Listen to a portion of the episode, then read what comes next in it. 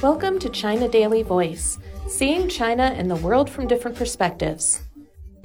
China's number one men's tennis player, Zhang Zhizhen, said the huge support of the home fans helped propel him to shrug off the pressure and win the Asian Games title on Saturday at the Hangzhou Olympic Sports Center Tennis Center. The world number 60 fought back from a slow start that saw him fall behind 1 to 4 to Japan's Yosuke Watanuki in the first set to claim a 6-4, 7-6 victory, becoming the first Chinese men's single tennis champion at the Asian Games since 1994. A lot of people have come to watch my matches since I arrived in Hangzhou, said Zhang. I did not expect that before I came to play. That's proof that the grassroots of the sport is getting better here in China. It's also a big motivation to players like us. Just last month, the 26 year old Zhang made history by becoming the first Chinese man to defeat a top five player, Casper Ruud, at the U.S. Open, which propelled him into the last 32 of the tournament. He replicated this feat at this year's French Open, reaching the same stage.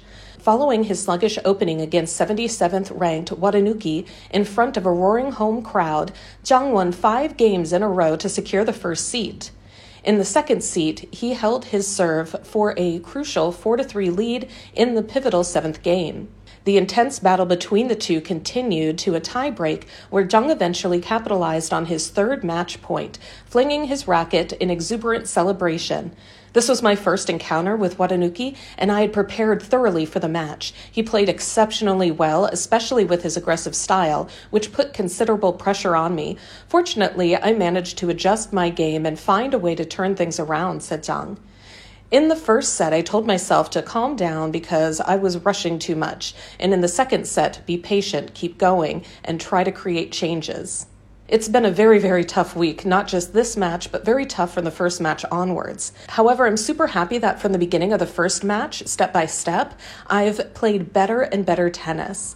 Despite rushing to an early, seemingly commanding lead in the initial set, and even fighting to secure a set point in the second, Watanuki couldn't capitalize and Zhang emerged victorious in just under two hours.